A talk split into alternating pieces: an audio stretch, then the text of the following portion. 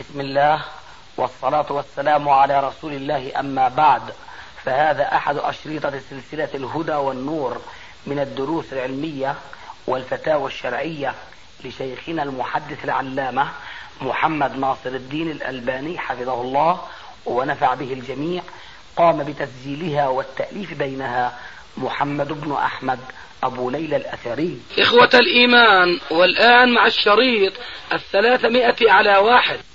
من قال من العلماء أن نار جهنم موجودة في هذه الأرض التي نعيش عليها، وجعلها من متعلقات الإيمان، لأن ظواهر النصوص القرآنية والحديثية تدل على ذلك، كقوله تعالى: كلا إن كتاب الفجار لفي سجين، وقوله تعالى: لا تفتح لهم أبواب السماء، وقوله عليه الصلاة والسلام: اكتب كتاب عبدي في سجين وأعيدوه إلى الأرض السفلى. أقرأ السؤال. أنا فهمت السؤال، بس شو الآية اللي قرأت أخيرا التي يستدلون بها على أنه جهنم في الأرض؟ نعم، ذكروا آيتين. قوله تعالى: كلا إن كتاب الفجار لفي سجين، وقوله: لا تفتح لهم أبواب السماء. نعم. والحديث ما هو؟ وقوله عليه الصلاة والسلام: اكتبوا كتاب عبدي في سجين وأعيدوه إلى الأرض السفلى. نعم. طيب، أعيدوه إلى الأرض السفلى يعني جهنم؟ لا، إلى الأرض السفلى المقصود يعني هذه الأرض، يعني معليش أرض الدنيا، ما أجبتني. نعم، إلى جهنم. نعم، يعني الروح يعاد بها إلى جهنم. نعم، يعني يستدلون بها على أن نعم. خذ وأعطي معي، بارك الله فيك. أنا فهمت الاستدلال. نعم. الحديث نصه مرة أخرى: اكتبوا كتاب عبدي في سجين وأعيدوه إلى الأرض السفلى. عبدي هنا المقصود به هو من كان في قيد الحياة ثم مات، ولا إيش المقصود فيه؟ هذا ما في شك أنه بعد الموت، يعني أنه مات. نعم. ودفن. نعم، أليس هذا هو المقصود؟ لا. طيب، فالمسلم إذا مات وكان من أهل الاستقامة فهل هو في الجنة؟ وإذا كان فاسقا أو كافرا هل هو في النار، أم هو يعذب في القبر بما يأتيه من لهيبها ودخانها ونارها؟ الثاني. طيب، فإذا الحديث ليس له علاقة بجهنم التي سيصير إليها الفساق أو الكفار. والآية معلش، انتهينا من الحديث؟ نعم، انتهينا من الحديث؟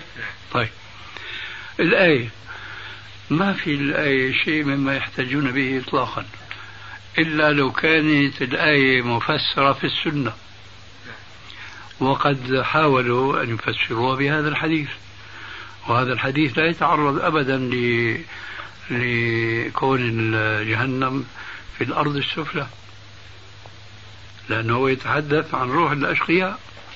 أي نعم.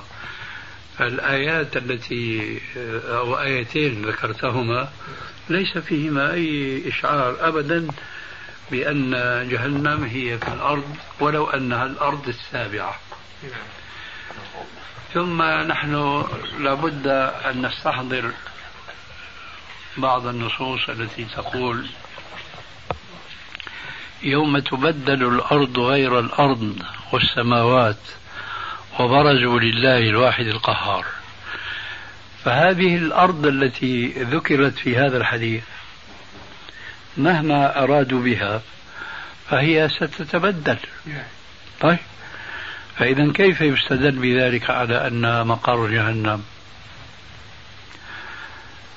ثم الأراضين السبع التي جاء ذكرها في الأحاديث الصحيحة فهي كما قال: ومن الأرض مثلهن، يعني بعضها فوق بعض. فهي في اعتقاد ذرة من جهنم. يوم نقول لجهنم هل امتلأت وتقول هل من مزيد. الأرض في الحدود المعروفة اليوم جغرافيا والمعروف بالنسبة للسنة أو الشريعة أنها طبقات بعضها فوق بعض، نظريا لا يمكن أن تكون هي مقر جهنم. فإذا أضفنا هذه إلى الحقيقة السابقة يوم تبدل الأرض غير الأرض، لا يمكن أن تكون الأرض هي مقر جهنم. ولذلك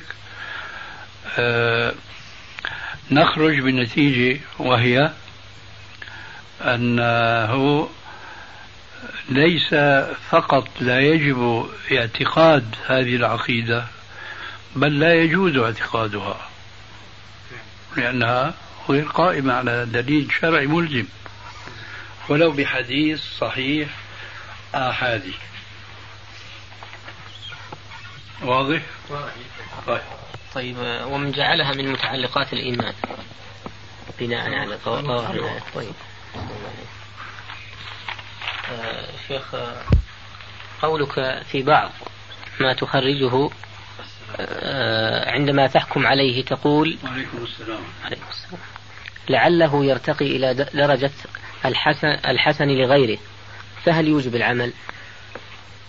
على حسب الطمأنينة النفسي. إذا كان المؤلف التعبان العيان يقول لعله، فغيره ما عنده الشعور هذا مطلقا. هذا يلتقي مع اللي تفضلت فيه قبل قليل في أول الجلسة. أحسنت. نعم. ما هي نظرتكم نحو الداعية المشهور محمد الغزالي من الناحية العقائدية والمنهجية، وهل لكم ردود عليه أو تنوون ذلك؟ هذه يحرص على أخذ الجواب صاحبنا كل الحرص، لأنه كنا نجيبه بأن المسألة تحتاج إلى جلسة خاصة. أنا أعرف الغزالي قبل أن يثور الثوار عليه وأنه كان منحرفا عن السنة من يوم كتب مقدمة الطبعة الرابعة لكتابه فقه السيرة، وذكر هناك منهجه في الاعتماد على أحاديث الرسول عليه السلام سواء ما كان منها متعلقا بالسيرة أو بغيرها، فهو ينهج في ذلك منهج أسلافه المعتزلة، فهو لا يقيم وزنا لجهود الأئمة الحديث مطلقا، وهو بشطبة قلم يضرب على حديث متفق على صحته وبصيحة من حنجرته يصحح حديثا لا يصح عند علماء الحديث. ولهذا يعجبني ما روي عن عمر الخطاب من قوله إذا حاججكم أهل الأهواء بالقرآن فحاججوهم بالسنة، فإن السنة تقضي على القرآن أو تبين القرآن. الحقيقة أنا ألحظ على مر السنين الطويلة والقرون العديدة أن علماء المسلمين في الغالب ما اهتموا بدراسة الحديث لصعوبة أمره وعورة طريقه بالنسبة للعلوم الأخرى، فاستصعبوا هذا العلم فعدلوا عنه إلى الأقيسة والآراء، وكان ذلك من الأسباب القوية في تفرق الأمة وخروج الكثير منها ولو في بعض المسائل الشرعية عن السنة المحمدية. وهذا يتجلى اليوم في كتابات الكتاب المعاصرين، لا يعنون أبدا بدراسة السنة لأن دراستها ستأخذ منهم وقتا وجهدا طويلا لا يفسح لهم المجال أن يصبحوا مشهورين في المجتمع الإسلامي كما يريدون بمثل ما يكتبون من مقالات طنانة رنانة، لأن علم الحديث يتطلب أن ينطوي الإنسان على نفسه مكبا على دراسة كتب سلفه ليلا ونهارا، وبعد لأي وزمن طويل يمكن أن يختطف ثمار تعبه وسهره في لياليه. فهذا الرجل هو على طريقة المعتزلة، يصحح ما يشاء ولو كان غير صحيح، ويضاعف ما يشاء ولو كان صحيحا بل ولو كان متواترا، لأنه لا علم عنده بالسنة، وهذا ليس منفردا هو به دون الكتاب الآخرين، ولكنه هو تميز عليهم بالجرأة التي قد يسميها بعضهم بالجرأة الأدبية، وهي ليست من الأدب بسبيل، فهو يكتب ولا يخجل ولا يخشى ولا يخاف، ثم لا يخجل أن يقول أنا تراجعت مثلا عن الاشتراكية، فهو كان يمجد بها قديما ثم تبين له زغلها وضلالها، فيقول أنا تراجعت عنها في هذا العصر أو في هذا الزمن، ويمكن أن يعود إليها الله أعلم، لأنه ما في عنده ضوابط ولا عنده قواعد شرعية تحصره في مجال وفي سواء السبيل. فأنت تذكر مثلا في المقدمة لما ضعف حديث متفق عليه، حديث ابن عمر أن الرسول عليه السلام أغار على بني المصطلق، فأنكر هذا، قال أن هذا يعني أدلة شرعية بتدل أن الرسول ما يعني يحارب قوما إلا بعد أن يبلغهم الدعوة، الدعوة صحيحة لكن ما بني عليها غير صحيح، لأن الحديث الذي أنكره ليس فيه إنكار أن الرسول عليه السلام أغار عليهم ولم يكن قد أبلغهم الدعوة أو دعاهم إليها. كذلك على عكس من ذلك صح الحديث أحبوني لثلاث، أذكر الحديث ويقول وإن ضعفه الشيخ الألباني، لكن أنا أرى أنه صحيح. طيب هل كل معنى صحيح تراه ضروري يكون الرسول عليه السلام تكلم به؟ حينئذ كل الحكم حتى الحكم الشعرية ينبغي أن ننسبها إلى الرسول عليه السلام، والله يصفه بقوله وما هو بقول شاعر. فالشاهد أنه اشتط أخيرا في هذا الكتاب الذي يعني أثار البلبلة والغوراء تجاهه، اشتط في ضرب الأمثلة التي تكشف القناع عن حقيقة أمره،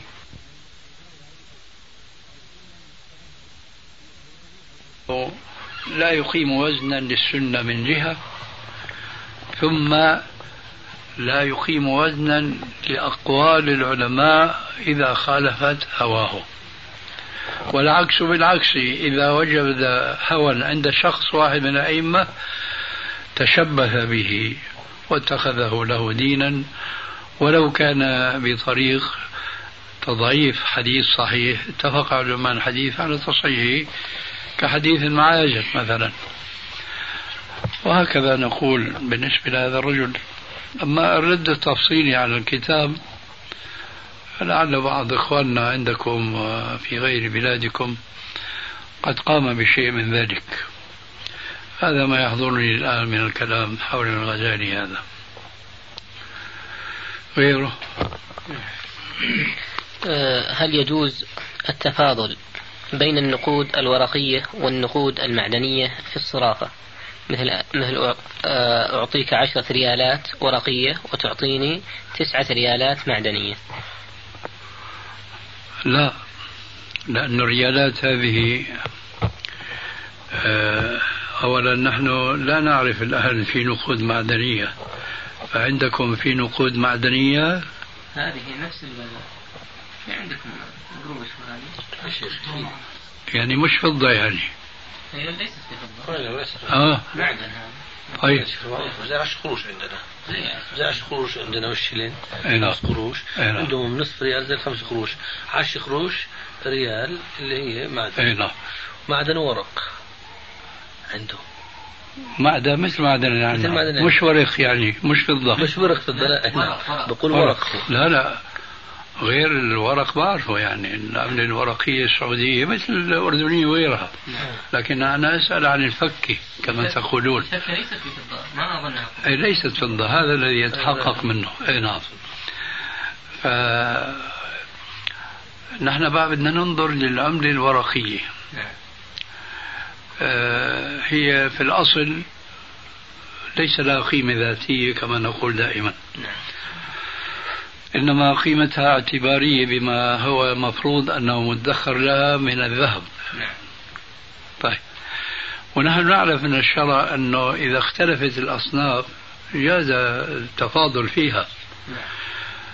فإذا كانت العملة المعدنية كما ذكرت آنفا هي يعني من المعدن، فلا أرى منعا في الصورة التي سألت عنها.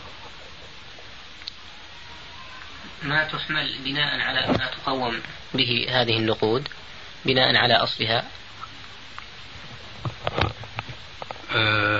أصلها ذهب قلنا. نعم. طيب، فلو أردنا، ليش أنا سألت هي فضة مثلا، نفترض أن هذه العملة المعدنية فضة. نعم. والعملة الورقية ذهب. نعم. ألا يجوز التفاضل بينهما؟ يجوز. طيب. نعم. فكون هذه العملة معدن غير فضي فهو جائز من باب أولى.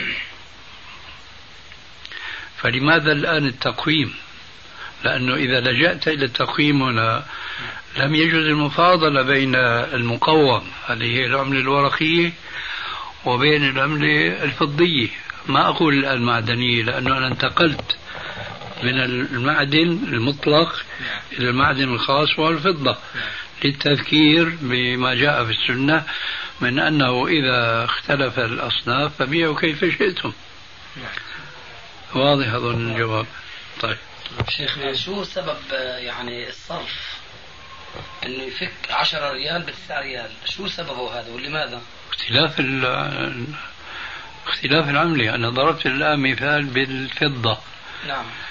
وأنا أقول أنه من أسباب وقوع الناس اليوم في المعاملات الربوية هو ارتفاع العملة الذهبية عينا وارتفاع العملة الفضية عينا، لأنه لو كانوا المعدنين دون يتداولوا الناس بينهم فالتفاضل بينهما جائز شرعا. سؤالك شو السبب؟ لأنه الشرع فرق بين هذا وهذا، فأنت ما بيجوز تشتري ذهب بذهب متفاضلا، لكن بيجوز أن تشتري ذهب بفضة متفاضلا. لا يجوز أن تشتري مثلا تمر جيد صاع من تمر جيد بصاعين من تمر رديء. هذا تمر وهذا تمر، هذا أجود من ذاك، فما بيجوز أن تشتري بالتفاضل ما دام الجنس إيش واحد. لكن الطريقة كما جاء في حديث بلال عن الرسول عليه السلام، قال له أنه بيع الرديء واشتري الجيد. عرفت كيف؟ كذلك إذا كان الإنسان له هدف بشراء معدن من معدنين، ما في عندك مانع أنك تشتري الذهب بالفضة ولو مع التفاضل، أو بالعكس تشتري الفضة بالذهب ولو مفاضلة. بمعنى الأستاذ هنا سؤال، لو رجعنا إلى القيمة، لو فرضنا أنه مثلا الليرة الذهبية العثمانية أو السعودية اليوم تساوي مثلا 100 ريال سعودي. الريال السعودي الورقي مثلا نفترض كل ريال يساوي ريال فضي. نحن في سوريا أدركنا ليرة سورية فضية، وأدركنا المجيد التركي العثماني، وكذلك أقسام منه يسمى أبو المئة وبرغوت صغير كله فضة.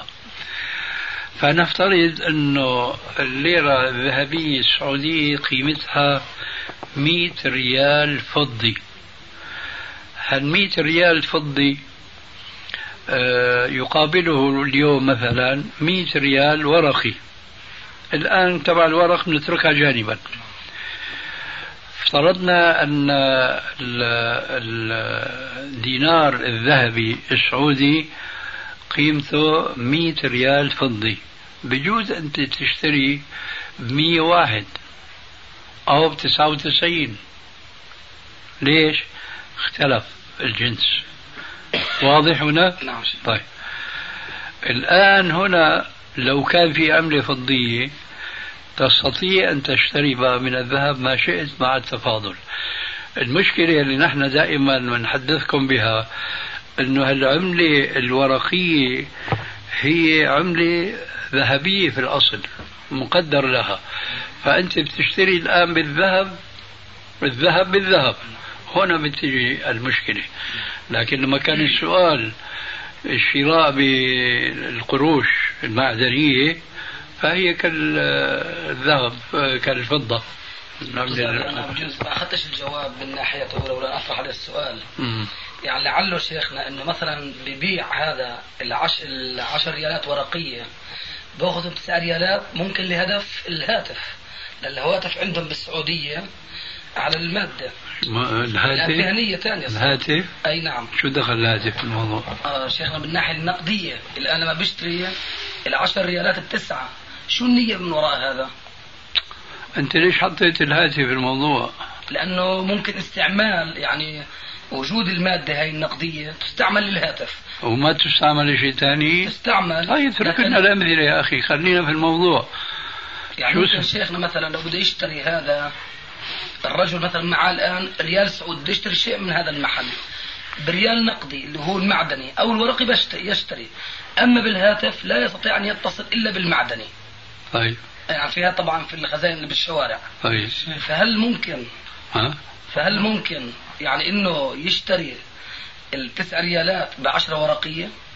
طيب شو حكينا نحن هلا رجعت انت عن سؤالك الاول، عم تسألني نفس السؤال اللي اجبنا عنه. يمكن نعم يمكن. نعم هذا ليش انا يعني هذا الاسأل، ما انا طبعا في شيخنا من سؤالك انه يجوز، وانا يعني بقول ليش انه مثلا لانه الريال هو ريال. شيخ انا بقول انه كيف بجوز شيخنا، عشان هيك كرر السؤال لعله ما فيهم مثلا. ما نحن في شيخ اللي دخل على ابونا اللي دخل علي قبل فتره، كان اخونا عبد الله السعودي سال نفس السؤال، فالشيخ قال لا يجوز الا لضروره وتقدر الضروره. لكن لا يجوز صرف العمله الورقيه بالعمله الورقيه. بعمله معدن. لا ابدا. جاب سيره المعدن جبنا سيره الهاتف. لا ليش ابو ليلى دخل بالهاتف الان شيخي؟ معليش ليش دخل، بس نحن لما بنفتي المشكله انه شراء عمله ورقيه بعمله ورقيه فيها تفاضل، كل عمله ورقيه لها نسبه مقدره من الذهب، وقلنا مرارا وتكرارا عم تنزل وتطلع. لا يا شيخي بس السؤال هذا كان بالعمله يومها، بالعمله قال ورق ما خرجنا عن العمله. لا يوم مسألك ورق بالعمله، هذا لأول مرة السؤال بالوضوح يأتي. انت تجيب الشيخ انا متذكر ابو عبد الله. طيب جيب الشيخ شيخنا. نعم. انا اللي فهمته منك يعني من البحث اللي انت شرحته يا اخي فليكن كذلك، تبنا الى الله. فليكن كذلك بجوز يعني نفهم الآن إذا كان بهالحدود هذا. يعني 10 ريال ورق 9 معدن. إيه؟ للقيم المقدر لها شيء. نحن منقول جبناكم مثال بالفضة والذهب. أي نعم هذا. عنا عملة ذهبية عين، وعنا عملة فضية عين. بجوز المفاضلة ولا لا؟ بجوز. طيب بجوز. في عندكم شك فيها هاي؟ لا. طيب نيجي الآن بدل العملة الفضية عنا عملة معدنية، نقل بيقولوا عنا نحاس والحديد إلى آخره. طيب فما دام اختلف الجنس، عنا عملة ورقية هي عملة فضية عملة ذهبية مقدر لها. نعم. صح ولا لا؟ صح. طيب هالعملة الذهبية عم نشتريها بماذا؟ بالفضة. جاز التفاضل ولا ما جاز؟ جاز. طيب ما عندنا فضة، عندنا نقل، عندنا حديد، بجوز التفاضل ولا لا؟ بجوز. قلت أنا آنفا الأستاذ هنا من باب أولى لأنه اختلف الصنفان، شايف؟ لكن عملة ورقية بعملة ورقية ننبح صوتنا رح نكرر فيها أنه هذا ما بيجوز إلا للضرورة. وطالما قلنا، اسمح لي، طالما قلنا يا أخي لا يمكن للضرورة، لأنه بيجي الرجل السعودي عنده عملة سعودية بده يشتري بضائع هنا، بده يروح يشتري بصل بقدونة ما بيقدر، إذا بده يصرف، لكن يقعد كما يفعلون التجار اليوم نزلت العملة اللبنانية ركضوا اشتروها، تحسن الوضع في لبنان شوية عرضوها في السوق، وبالعراق وبسوريا صار هيك عملة بعملة ورق في ورق. هذا اللي كنا دائما دندن حولها انه هذا ما بيجوز المتاجرة بها الا صرف للضرورة.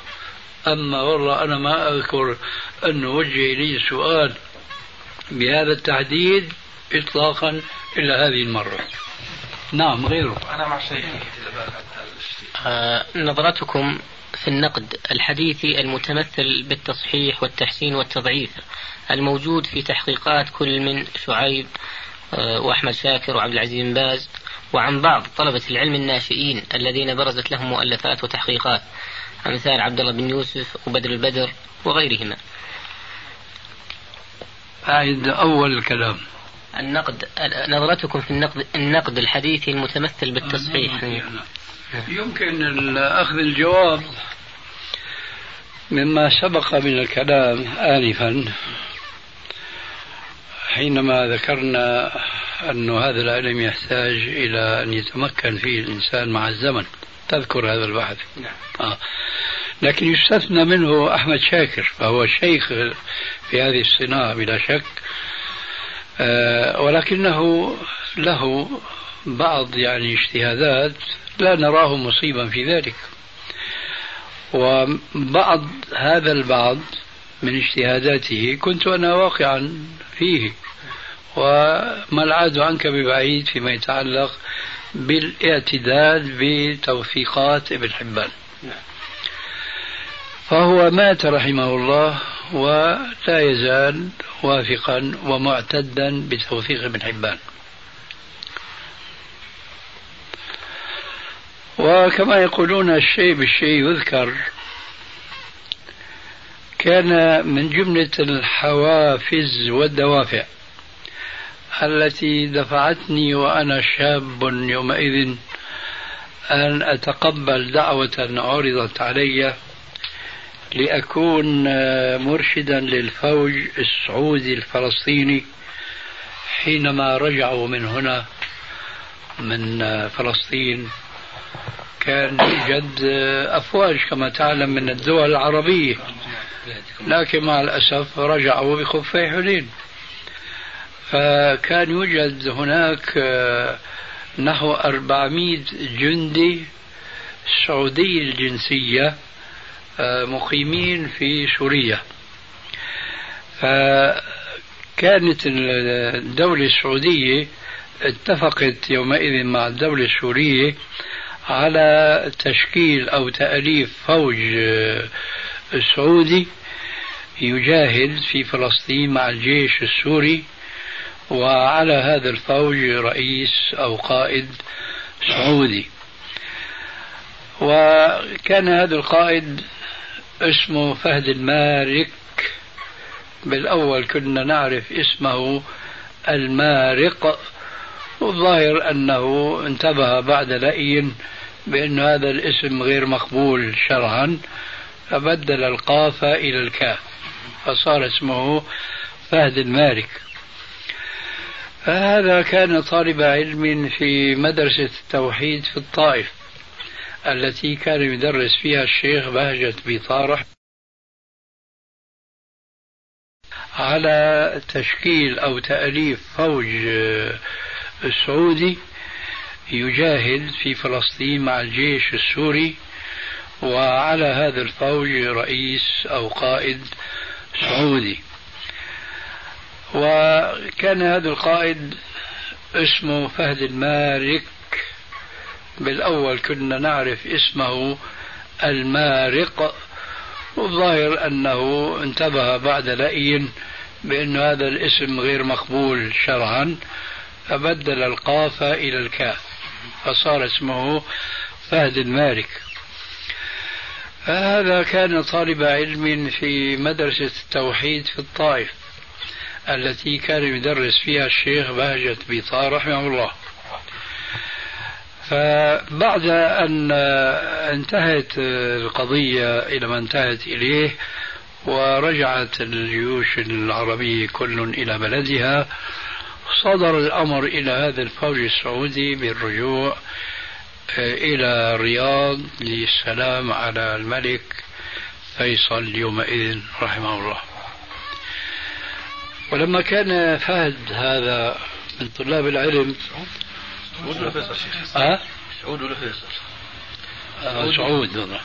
سعود لما كان فهد هذا عنده شيء من التدين، رغب بأن يستصحب معه مرشدا لهذا الفوج، لأنه سيعود من دمشق إلى الرياض بطريق البر.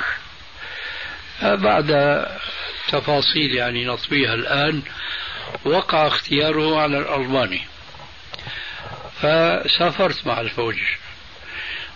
فهنا يأتي كلامي السابق، كان من الحوافز التي دفعتني للسفر في البر وسيارة جيش، يعني سيارة شحن يعني، وتعرضنا في هذا المشوار الحقيقة للموت عطشا، في قصة طويلة أيضا لسنا الآن في صددها. المهم وصلنا بالسلام إلى الرياض وقابلنا الملك سعود وإلى آخره. كان رغبتي أن ألتقي مع الشيخ أحمد ومع الشيخ حامد، وكان ذلك. كانوا في الرياض يعني؟ أينما وجدوا. أنا أعرف من أخبارهم أنهم يحجون كل سنة، والله كان هذا على نفقة الملك يعني. فالذي وقع أنني التقيت مع الشيخ حامد والشيخ أحمد أيضا، كل في الفندق الذي كان نازلا فيه في مكة. فلما لقيت الشيخ أحمد جئت في فندق هناك، والله نسيت اسمه، شبرة ولا غير هيك شيء على اسم بعض الفنادق في مصر. المهم أول ما سلمت عليه وجلست قلت له أنا طالب علم جئت من دمشق. أحمد شاكر. جئت بقصد يعني اللقاء، التعرف بكم، الاستفادة من علمكم إلى آخره. ففاجأني رجل بأنه هكذا قال لي يومئذ باللغة المصرية مدامتي مريضة فما عنده استعداد، فجلسنا قليلا ثم انصرفنا. بعد ذلك سافرت من مكة بعد الحج إلى المدينة، فعلمت أن الشيخ أحمد أيضا نازل في فندق هناك، فذهبت إليه. والخلاصة جلسنا يعني مدة لا بأس فيها معه، وأثرت موضوع توثيقي لأحمد لابن حبان، توثيقي لتوثيق ابن حبان. فأسبت في الحقيقة أنه لم يكن عنده رحابة الصدر للمناقشة والأخذ والرد كما هي طبيعة أهل العلم يعني. فثار ثورة عنترية، قال كيف نحن ما بدنا نثق بكلام العلماء قلت له بس الشيخ أحمد بن حجر العسقلاني في مقدمة اللسان على الميزان، لسان الميزان، يذكر منهج ومسلك ابن حبان في التوثيق، وأنه قائم على توثيق المجهولين عند العلماء الآخرين. فثار ذيك الثورة وما أفسح مجالا للأخذ والمناقشة معه إطلاقا. كذلك مثلا هو يعتد بابن اسحاق محمد بن اسحاق ولا يلتفت لعنانته مطلقا، يصحح حديث ابن لهيعة مطلقا وهو فيه تفصيل كما هو معروف في ترجمته وهكذا. لكن الرجل ناضج في هذا العلم وله آراء واجتهاداته. أما الآخرين فليسوا شيوخا في هذا العلم وإنما هم ناشئون، والأمثلة في هذا المجال الحقيقة تتكاثر وتتعدد. لكن الشيء بالشيء أيضا يذكر. بمناسبة أخونا بدر شو له كتاب هو يعني دعوات، أيوة الدعوات أحسنت، أيوة موجود هون، وينه يا الله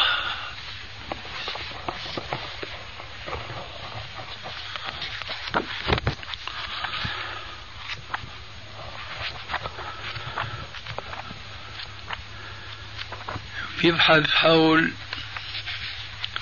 حديث اللي رسالته مؤلفة حوله.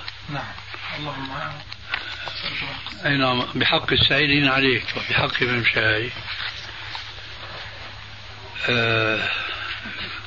ذاكروا مخرجه في مكان وأحال في التحقيق إلى كتاب سلسلة أحاديث ضعيفة، أثنى يعني على الموضوع هناك. لكن انتبهت لشيء وهو موضع الشاهد الآن. لا لحظة شوي، حديث أبي سعيد في اللهم بحق السائلين عليك، تعرفه ذاكره. نعم وهو كما تعلم من طريق عطية العوفي. هو شو بيقول؟ قلت فإسناده ضعيف وعطية مدلس وقد عنعن في إسناده. هذا وقع فيه كثيرون من المعاصرين، من جملتهم ابن بلدكم في الرياض اسماعيل الانصاري، فكتب حول هذه العنعنة مما يدل إما على غفلته أو تغافله. صاحبنا وقع في هذه الغفلة أيضا، حيث قال بعد قوله وعطية مدلس وقد عنعن في إسناده، ويراجع الكلام في إسناد هذا الحديث وطرقه سلسلة الأحاديث الضعيفة جزء صفحة، فقد استوفى الشيخ الألباني حفظه الله الكلام عليها بما لا مزيد عليه فراجعه. نحن بينا هناك أن العنعنة هنا لا يفيد فيها التصريح بالتحديث. شوف شو قال في حديث آخر.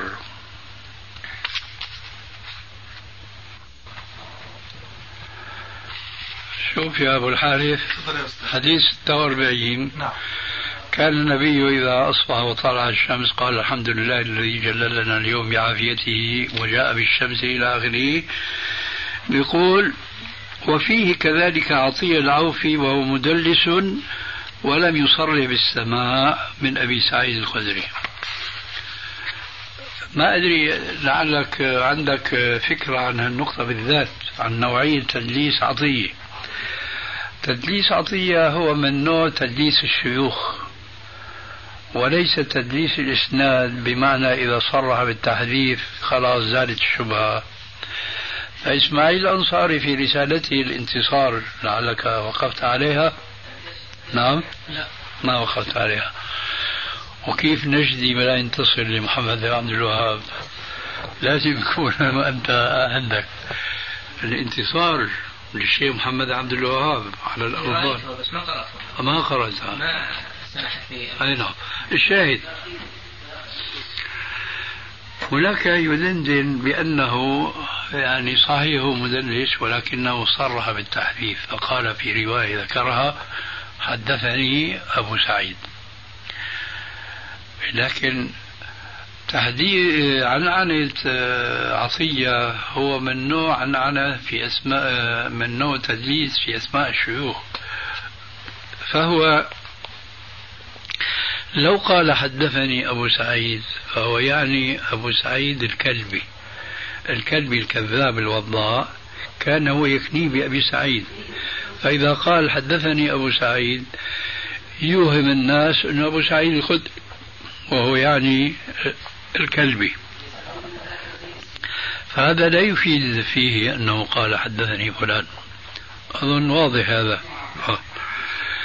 صاحبنا بدر من أخواننا السلفيين طيبين وغيره كثير جدا لا ينتبهون لهذه الدقائق، لأنه التدليس الشائع والمستقر في الأذهان هو عنعنة إذا انتفت وصرح في التحديد زالت العلة. هذا النوع ليس من ذاك النوع. فلهذا أقول أنا أن الذين يعني هم الآن في الساحة كلهم أو على الأقل جلهم ناشئون، يعني ليسوا متمرسين، ويرجى لهم المستقبل الجيد إن شاء الله. وبعض من سميت يعرف جارك الآن بالجنب كيف كان يعتمد على كتب الألباني ويأخذ منها ويأخذ خلاصات، ثم هو ليس له اجتهادات معروفة بارزة، وكثيرا ما يجتهد فيخطئ. والله المستعان. غير ايش عندك؟ ذكرتم من الناشئين، طبعا قبل الناشئين ذكرتم أحمد شاكر ثم ذكرتم الناشئين ها شيخ، ونحن ذكرنا الشيخ عبد العزيز بن باز، ما أدري عبد العزيز بن باز الشيخ فاضل وصاحبنا قديما والى آخره، لكن ليس في هذا المجال لأنه ظرفه ووضعه ما بيساعده أنه يجول في الكتب. ثم أنا أقول كلمة عامة ولا تؤاخذني. أخواننا النجديين فاؤوا أخيرا على علم الحديث، وحسبك أنه مع الأسف لا يوجد هناك في التاريخ النجدي علماء برزوا في علم الحديث. والفيء الآن بلا شك، وهذا من فضل الشيوخ أنهم فاؤوا مع الشباب إلى علم الحديث، لكن بعد لأي وبعد زمن طويل، فما يتمكنون الآن هم من التحقيق ومن التصحيح والتضعيف لأنه قد فاتهم الركب. هذا رأيي، وإذا كان عندك ملاحظة نسمعها. قوله عليه الصلاة والسلام كما في صحيح مسلم: من قتل نفسه بحديدة فحديدته في يده يتوجأ أي يطعن، يتوجأ بها في بطنه في نار جهنم خالدا مخلدا فيها أبدا. الحديث، فما نوع هذا التأبيد وهل يقتضي الكفر؟ نعم، ظاهر الحديث أن هذا في من يستحل الانتحار، فهو كما جاء في الحديث خالدا مخلدا فيها. والكفر عندنا قسمان كما يقول أهل العلم والتحقيق: كفر اعتقادي وكفر عملي. فمن فعل فعل الكفار واعترف بخطأه، هذا الفعل آمن بأنه خطأ اتباعا للشرع، ولكنه غلبه الهوى وغلبته النفس الأمارة بالسوء، فكفره كفر عملي. أما إذا اقترن به الاستهلال القلبي فهو الكفر الاعتقادي، وبه يخرج المسلم عن الملة. مثل هذا يحمل على من كان كفره كفرا اعتقاديا، لأنه لا يخلص النار إلا من كان كافرا مشركا بالله تبارك وتعالى. طيب شيخ، منين ناخذ إذا الاستحلال يعني إذا استحل ذلك من ظاهر الحديث يعني من الآية الكريمة إن الله لا يغفر أن يشرك به ويغفر ما دون ذلك لمن يشاء. ومن وصف هذه العقوبة لأنه لا يخلد في النار من كان في قلبه مثقال ذرة من إيمان. إذا كان أحد رجال السند لم يذكر فيه الأئمة جرحا ولا تعديلا ثم وجد أن أحد الأئمة صحح حديثه فهل يدل على أنه ثقة عنده أو يقال لعله صحح الحديث باعتبار طريق آخر أو شاهد لم يذكرهما وهو عنده ضعيف وهذا احتمال وارد وإذا ورد الاحتمال بطل الاستدلال بكونه ثقة؟ هذا هو الجواب الصحيح إلا بالنسبة لأفراد من الأئمة الذين نشهد لهم بالتمكن في هذا العلم فتصحيحهم يؤدي إلى أحد شيئين على الأقل، إما أن يكون قد صح الحديث لذاته وإما أن يكون صحه لشواهد واعتبارات له. فالثقة بالتصحيح هنا على الاحتمالين تقوم، لكن ليس بالنسبة لكل مصحح من علماء الحديث. واضح هذا الاستثناء؟ طيب. لكن هذه الثقة منقلقلة فيما إذا أردنا أن نأخذ منها توثيق الراوي الذي جاء وصفه في السؤال بأن أحدا لم يوثقه ولكن صحح حديثه من إمام لنقل الآن معتبر تصحيحه، فحينئذ نقف عند هذا التصحيح للحديث فنثق بالحديث ولا نثق بتوثيقه لراوي هذا الحديث لأنه يحتمل أنه ما وثقه لذاته وإنما لغيره. إذا نسي المأموم في الصلاة ما هو شرط في صحة الركعة كالفاتحة أو الركوع أو السجود، فهل تجبر بركعة كاملة أو يكفي سجود السهو؟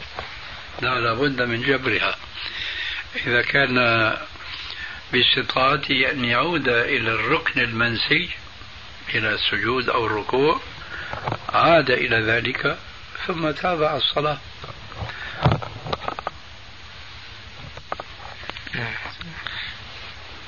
شيخنا كنا مرة سألناكم أستاذي حول حادثة حصلت في مسجدنا في مسجد عمر، بعض الأئمة استعجل في القراءة فنص اللي في المسجد يعني أو كثير منهم ما تيسر لهم يكملوا الفاتحة مع أنهم معه من أول الصلاة ومن أول الركعة فركعوا ولم يتموا الفاتحة. فكنت أستاذي يعني أجبت يومها بأنه الإمام ضامن فهو يضمن لهم، ويعني مثل هذا أو يعني صورة أخرى أرجو الجواب عنها، إنسان سهى يعني شغلة ترك السجود أو شو اسمه يعني بجوز صعب شوي في التصور، لكن إنسان سهى وهو هيك شت بدل ما يقرأ الفاتحة قرأ التحيات مثلا ما أتذكر إلا لما بده يركع، فهل هذا يعني ينطبق على الجواب نفسه؟ لازم يرجع يقرأ الفاتحة وهو قائم يعني يأتي بركعة جديدة بعد ما يخلص. أي نعم. طيب بالنسبة لذلك الذي ما تمم الفاتحة هذا كمقتدي الإمام ضامن. كلام عن المقتدي شيخ الصور كلها. لا الأخ يقول مأموم إذا نسي المأموم. أنا قلت إذا نسي المأموم في الصلاة ما هو شرط في صحة الركعة. كلام عن المأموم يعني شيخ. كيف يتصور الإمام أمامه يركع ويسجد كيف؟ هذا هو أنا قلت. لا أنا ما. قضية بالنسبة صورة الركوع والسجود يطرأ عليها نسيان مثلا بأن مثلا في السجود يسجد في السجدة الأولى ثم يسهى بأن يتفكر في شيء أو يتأمل شيء فلم يسمع يعني تكبير الإمام فيرفع رأسه وإذا الإمام بالتشهد. وهذا صار يعني في الحقيقة لعله وقع إلي مرة بس منذ 10 سنوات يمكن كنت عم تفكر في حديث واسناده. إذا وأنت مقتدي.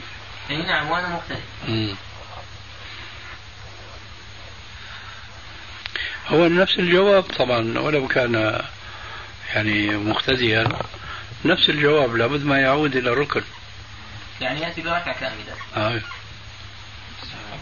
شيخنا في صورة ثانية بعض كبار السن شيخنا من الركوع إلى القيام وطبعا يريد أن ينزل للسجود، فطبعا الإمام يكبر إلى السجود فما يستطيع الإمام أن يسجد ويرفع نفسه، لسه بكون هذاك عم بنزل يعني ما وصل الأرض، وهذا حصل بتابع الإمام ولو ببطء. أخذت الجواب؟ نعم شيخنا، يعني أنه لو كان الإمام مثلا سجد ورفعوا لساته مش ساجد عليه أن يسجد يتابع. أي نعم جزاك الله خير، لأنه هو ما عنده حيلة، إن سجد إن هوى قبل الإمام يكون سابقه. نعم. وهون ما هو مضطر، وإن تأخر عنه فهذا معذور. نعم. فبيتابع العمل وراء الإمام. نعم جزاك الله خير. وإياك.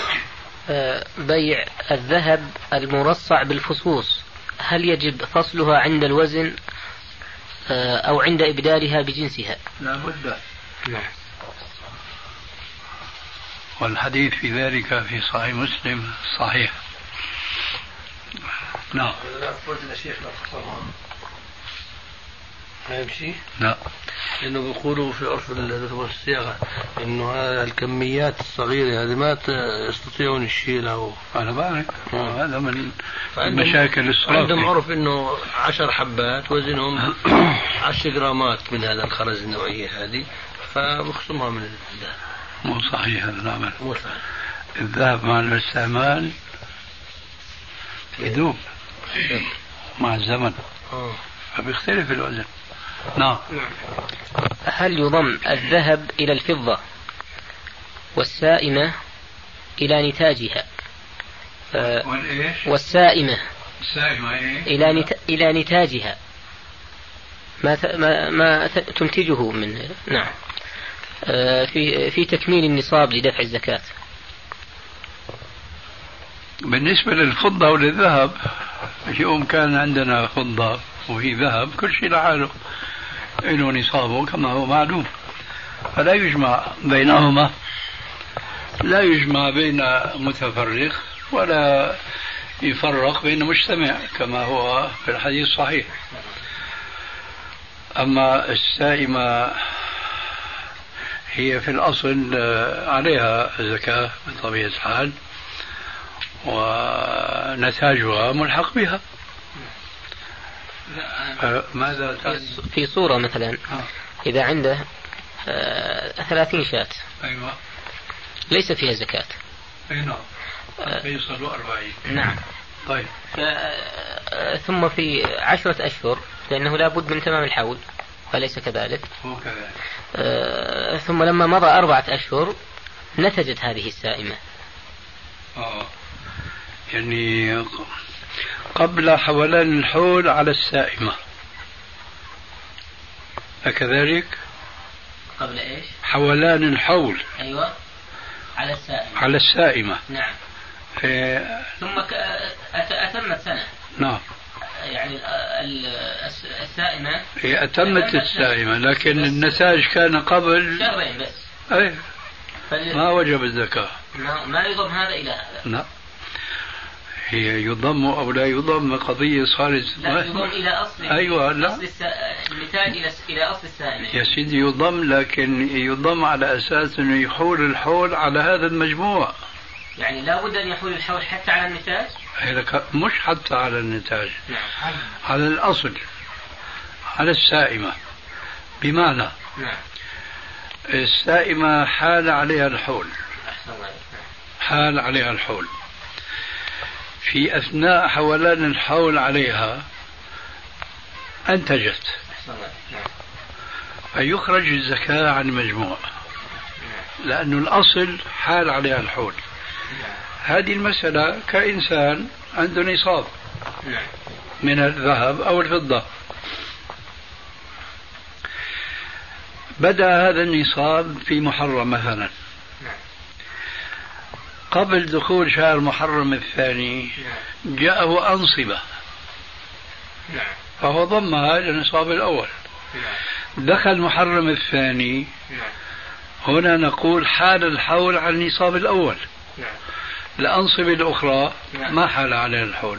هنا مذهبان معروفان عند الفقهاء، منهم من يقول يحسب لكل نصاب حول، ومنهم من يقول لا، وإنما هذه الأنصبة تضم إلى النصاب الأول، فحين يحول الحول على هذا النصاب الأول يخرج عنه وعن ما لحق به من الأنصبة، وهذا الذي نحن نرجحه ونراه يعني أقرب إلى أولا يسر الشريعة وأفيد للفقراء والمساكين، كذلك موضوع السائمة ونتاجها. حكم تعليق الآيات القرآنية أو الحديث النبوي على الجدران أو لفظ الجلالة أو اسم النبي صلى الله عليه وسلم من أجل التذكير بذلك. من أجل التذكير الأمثلة التي ذكرتها بعضها بلا شك لا يصلح أن يكون معللا بالتذكير، يعني مثلا تعليق لفظة الجلالة، لكن نقول إذا كان هناك ناس في غفلة عن بعض النصوص القرآنية أو الأحاديث النبوية فعلقت من أجل التذكير بها لغفلة الناس عنها، يجوز ويشرع من باب اتخاذ الوسائل لتذكير الغافلين. أما تعليق شيء معروف عند الناس، وكما وأوضح مثال تماما أنه أصبح من شروط كل محراب يبنى في أي مسجد أن يكتب بالخط الثلث الجميل كلما دخل عليها زكريا المحراب، فهنا في خطأان، أحدهما بدعة والآخر تضليل الناس عن معنى الآية الصحيح، حيث أنه ليس المقصود بالآية كما تعلم المحراب هذا الطاق الذي يفتح في المساجد، وإنما هو المكان الذي يصلى فيه. فمثل هذه الكتابة لا تجوز لما ذكرنا وزيادة أنه في المسجد ويلهي المصلين. فإذا إذا رؤيت الحاجة والمصلحة الزمنية المكانية كتبت آية في جدار ما تذكيرا، حتى إذا أصبحت الآية أو أصبح الحديث مع الزمن قطعة من الجدار لا يستفاد منه التذكار، فحينئذ ترفع ويوضع بديلها إن وجدت المصلحة. هذا رأيي فيما سألت. إخوة الإيمان، تتمة الكلام في الشريط التالي. لبس المرأة للثوب القصير الذي يكشف الساق أو شيئا منه، وما تأخذه النساء من كثير من الموديلات الغربية الموجودة في مجلات الأزياء، هل هو من باب التشبه إذا كانت غير متبرجة بزينة أمام غير محارمها؟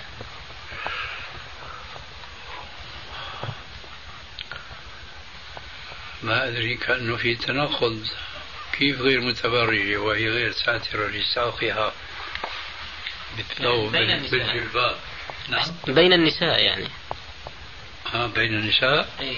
هو السؤال كان في بين النساء؟ هو المقصود بين النساء. المقصود بين النساء.